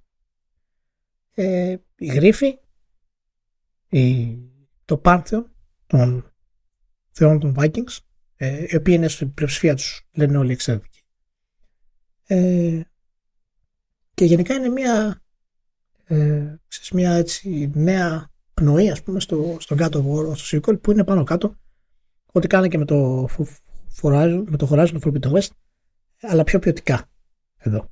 Παρ' όλα αυτά ε, όταν ένα παιχνίδι έχει ήδη χαϊπαριστεί και είναι στα ε, στο 9 και στο 10 του προηγούμενου έχουμε ξαναπεί ότι αναγκαστικά εδώ πρέπει να το βάλεις ε, 10 δεν πάει πιθανό Τι θα γίνει μάλλον όταν βγει το πραγματικό Next Gen; God War. Θα είναι τσουρινάκι, θα είναι 101. Ναι, πού θα σταματήσει αυτή η κατάσταση όπου κάθε τι που βγαίνει πρέπει να παίρνει 8, 9 και 10. Χωρίς να πληρεί κάποιες προϋποθέσεις συγκεκριμένες. Πού θα σταματήσει; Δεν θα σταματήσει. Θα είναι απλά αυτό το χαϊπάρισμα οποίο δεν πρόκειται να έχει κανένα ουσιαστικό αποτέλεσμα. Και αυτό είναι που εμένα με. Πλέον με έχει ισοπεδώσει. Παιχνίδια τα οποία είναι του 7 και του 8 που είναι εξαιρετικοί βαθμοί ε, παίρνουν 9 και 10 και παιχνίδια που είναι να πάρουν 9, 8 και 9 παίρνουν 10, 10, 10, 10. Ε, δεν ξέρω, αυτό, αυτό το mainstream pop, αυτό το, το είπε το Polygon, ε, που είπε ότι η Sony στους τίτλους έχει βρει πάνω κάτω κάτι το οποίο έχει βρει και η Marvel.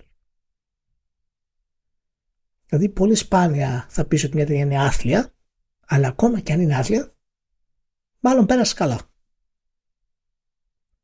Και αυτό σε συνδυασμό με τα social media, το απίστευτο hype, να θυμίσουμε ότι η Sony έκανε διαφημιστικό για το God of War, φέρνοντας φυσικά τον Ben Stiller, αλλά και τον LeBron James. δηλαδή. Μετά σου λέει, ε, ανέβηκε το κόστος ανάπτυξης και έχει πέσει και το ε, είναι, είναι σοκαριστικό και πραγματικά δεν ξέρω τι θα γίνει όταν ε, βγουν πραγματικά next gen παιχνίδια ε, τα οποία θα βασίζονται σε αυτή τη φόρμουλα με αρκετά βελτιωμένα χωρίς να κάνουν κάτι τρομερό και λαμβάνουν όλα δεκάρια. Και γι' αυτό λέω ότι στην ουσία η κριτική πλέον είναι για τίτλους που δεν είναι ε, τόσο τόσο mainstream στην ουσία. Και αυτό είναι το άδικο έτσι όπως έχει γίνει η κατάσταση και είμαι πραγματικά κάτι, είμαι, ε, είμαι εξοργισμένος αλλά είμαι πιο πολύ λυπημένος. Και εντάξει ξέρω ότι μεγαλοποιώ τα πράγματα, OK, okay, αλλά γενικά η έννοια της κριτικής σε μεγάλο βαθμό μάλλον και ιδιαίτερα σε τίτλους σαν τη Sony που θα έπρεπε ε, και της Microsoft και της Nintendo του ψηλού επίπεδου θα έπρεπε να ισχύει περισσότερο από οποιουσδήποτε άλλους ακριβώς γιατί είναι εταιρείες με τρομερή δύναμη δεν ισχύει πλέον μάλλον. Τέλος. Αυτά ωραία για να το κλείσουμε. Κοίτα, αυτό που περιγράφεις δεν, δεν ξέρω με στο μυαλό σου πότε, δηλαδή επειδή λες ότι τέλος, έτσι, αν το τοποθετείς αυτό και κάπως χρονικά. Αλλά εγώ θυμάμαι πολλά χρόνια τις ίδιες συζητήσεις και ότι αυτό που έχει αλλάξει είναι περισσότερο η, η, η, η κλίμακα του συγκεκριμένου φαινομένου. Αλλά έχει όπως έχει αλλάξει και η κλίμακα της αγοράς, όπως έχει αλλάξει και η κλίμακα του χώρου από την πλευρά της κάλυψης, έτσι, το, το μηντιακό το μέρος δηλαδή, ε, δηλαδή είναι περισσότεροι που καλύπτουν και άρα είναι αυτόματα και περισσότεροι αυτοί που ακολουθούν τέτοια νοοτροπία. Τώρα το αν είναι περισσότεροι αυτοί που ακολουθούν την ανάποδη νοοτροπία, εντάξει, αυτό είναι πιο δύσκολο έτσι κι αλλιώς να γίνει. Κι όμως Μάνο, αυτό μεγάλωσε ε, γιγαντώθηκε στην προηγούμενη γενιά. Δηλαδή από τότε άρχισε να πραγματικά να με ενοχλεί γιατί άλλο το να λέμε ότι έχουμε διαφορές στην κριτική στο επίπεδο και άλλο να ξέρεις εκ των προτέρων πώς θα βαθμολογηθούν οι τίτλοι της Sony που έχουν κάποια στάνταρ χωρίς να περιμένεις καν να δεις το gameplay. Επειδή το gameplay είναι φορμαρισμένο να χτυπάει τα ίδια notes που είναι όλοι συγχρονισμένοι να ακούν. Action Adventure, περπατάω με, το, με ένα δεύτερο NPC, μάχη, λίγο αρπιτζάκι, εξερεύνηση, καταπληκτικός τεχνικός τομέας, soundtrack και ένα marketing campaign ε, το καθάριστο προϊόν μιας μικρής χώρας. Αυτό το, ε, λίγο οπότε... αυτό το λίγο αρπιτζάκι είναι μια τάση που, που πλέον, ε, πλέον μισό, ανοιχτά Δηλαδή αυτό το λίγο RPG. Αλλά αυτή είναι μια διαφορετική ε, συζήτηση. Και είναι αρκετό πλέον ε, να λέμε ότι ένα παιχνίδι έχει καταπληκτική μάχη και ε, καταπληκτικό τεχνικό τομέα, άρα θα το βάλουμε όλοι 10. Ακόμα και το Elden Ring που κατά πάσα πιθανότητα ε, δεν είμαι ακόμα σίγουρος αν αξίζει ας πούμε 9 ή 10 ε, εάν κάποιος το βάλει 10 έχει βάση να το στηρίξει.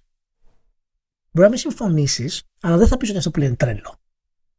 Δηλαδή, ο τρόπος πλησιάζει τον ανοιχτό κόσμο διαγράφοντας πλήρως ό,τι ξέρουμε μέχρι σήμερα και παίρνει απίστευτα ρίσκα για αυτό το κομμάτι, ε, είναι κάτι το οποίο μπορεί να πει κάποιος ότι ναι, ε, για το λόγο αυτό εγώ θα του βάλω 10 γιατί τα open world τα, τα παίρνει και τα διαλύει.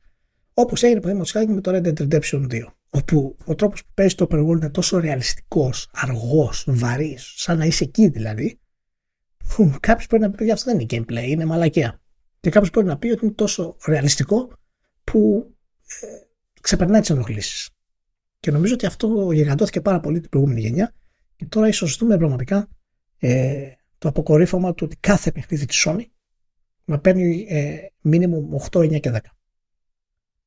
Ε, και πιθανά και άλλων ε, εταιριών ε, AAA. Απλά η Sony έχει το, ε, έχει το, το, το, το, κομματάκι το παραπάνω και να κλείσω εδώ λέγοντας ότι είχα μια σκέψη με το, με το γίγαντα το Γιώργο Γρήπα. Γιώργο, αν ακούς να είσαι καλά.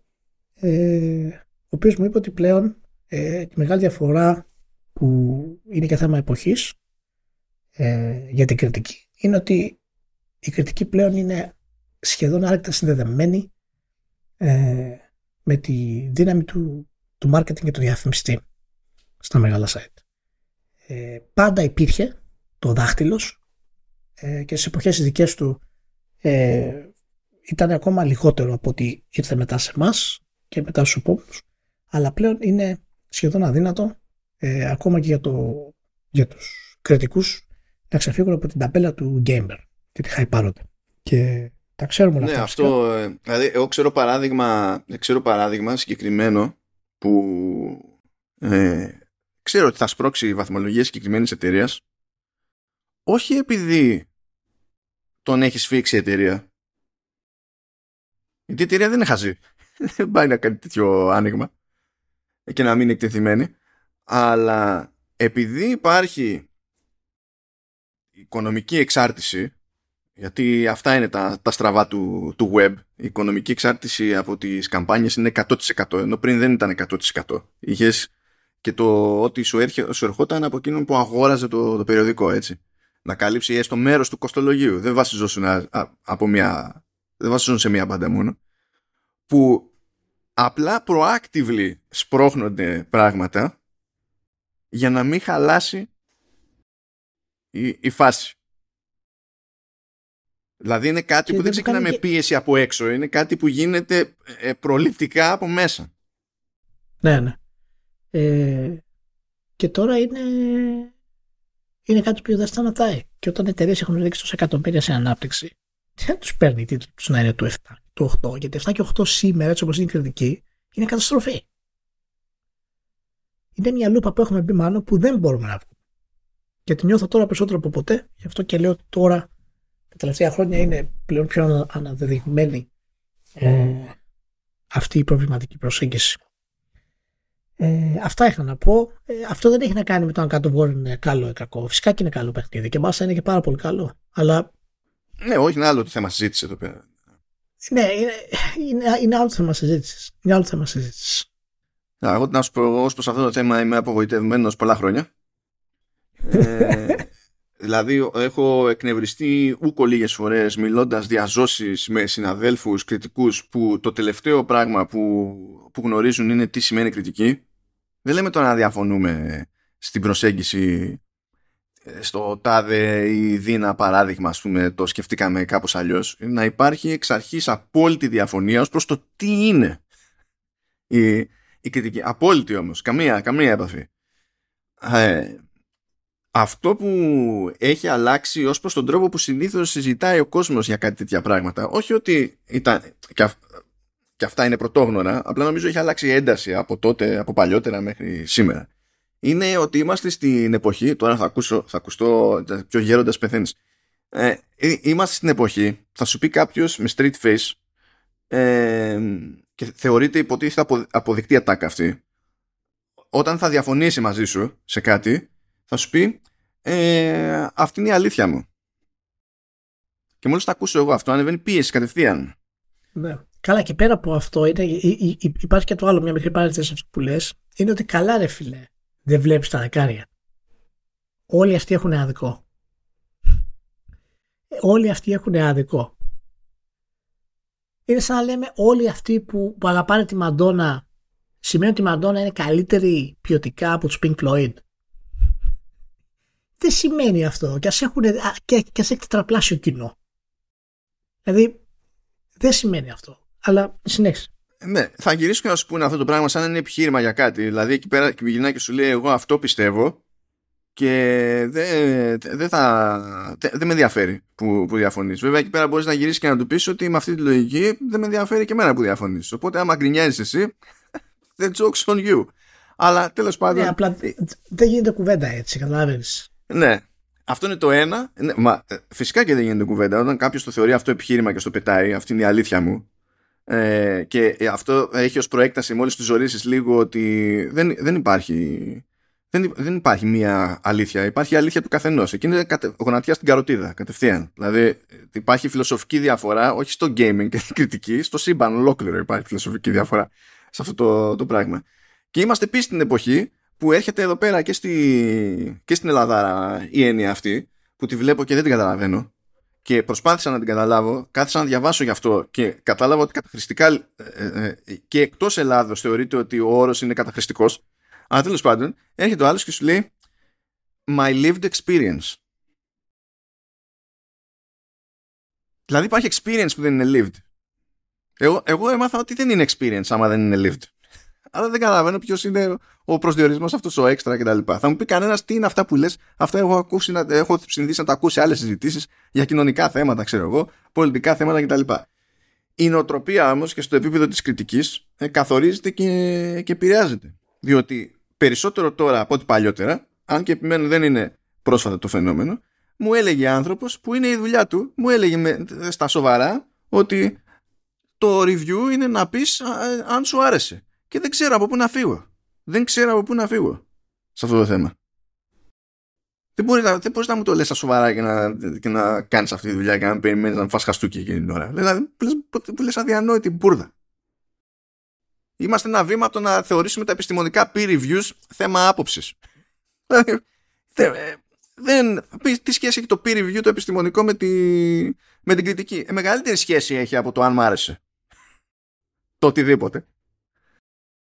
Και παρετήθηκα προπολού δηλαδή να προσπαθώ να τα... Μάλλον έπαψα να με νοιάζει το αν αυτός που έχω απέναντί μου καταλαβαίνει τη διαφορά. Έπαψα να με νοιάζει. Δηλαδή το πολύ πολύ να αφιερώσω λίγο χρόνο να του πω το ποίημα.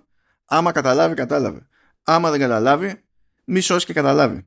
Γιατί δεν άντεχα να το πάρω άλλο στα σοβαρά αυτό το πράγμα. Είναι, δηλαδή ήταν και λίγο αυτοάμυνα. Γιατί αν δεν το είχα κάνει, θα ήμουν στην απογοήτευση που βγάζεις και εσύ τη δεδομένη στιγμή τέλος πάντων που το βλέπεις και περισσότερο σημείο καμπής από ότι μου κάνει εμένα γιατί εγώ αυτή τη στιγμή απλά είμαι πιο ανέστος όχι, όχι καλύτερος σε κάτι για να δούμε. Θα τα πούμε και λίγο πιο συγκεκριμένα όταν ε, ε, παίξουμε και το παιχνίδι φυσικά ε, σε λίγο καιρό. Λοιπόν, να είστε καλά που είστε μαζί. Φιλιά πάρα πολλά σε όλους. Να έχετε μια σούπερ εβδομάδα. Ε, χαιρετισμούς πάρα πολλούς στη ΛΥΠ και την αγάπη μας σε όλους που μας στηρίζουν παιδιά. Να είστε καλά. Τα λέμε την άλλη εβδομάδα. Γεια χαρά.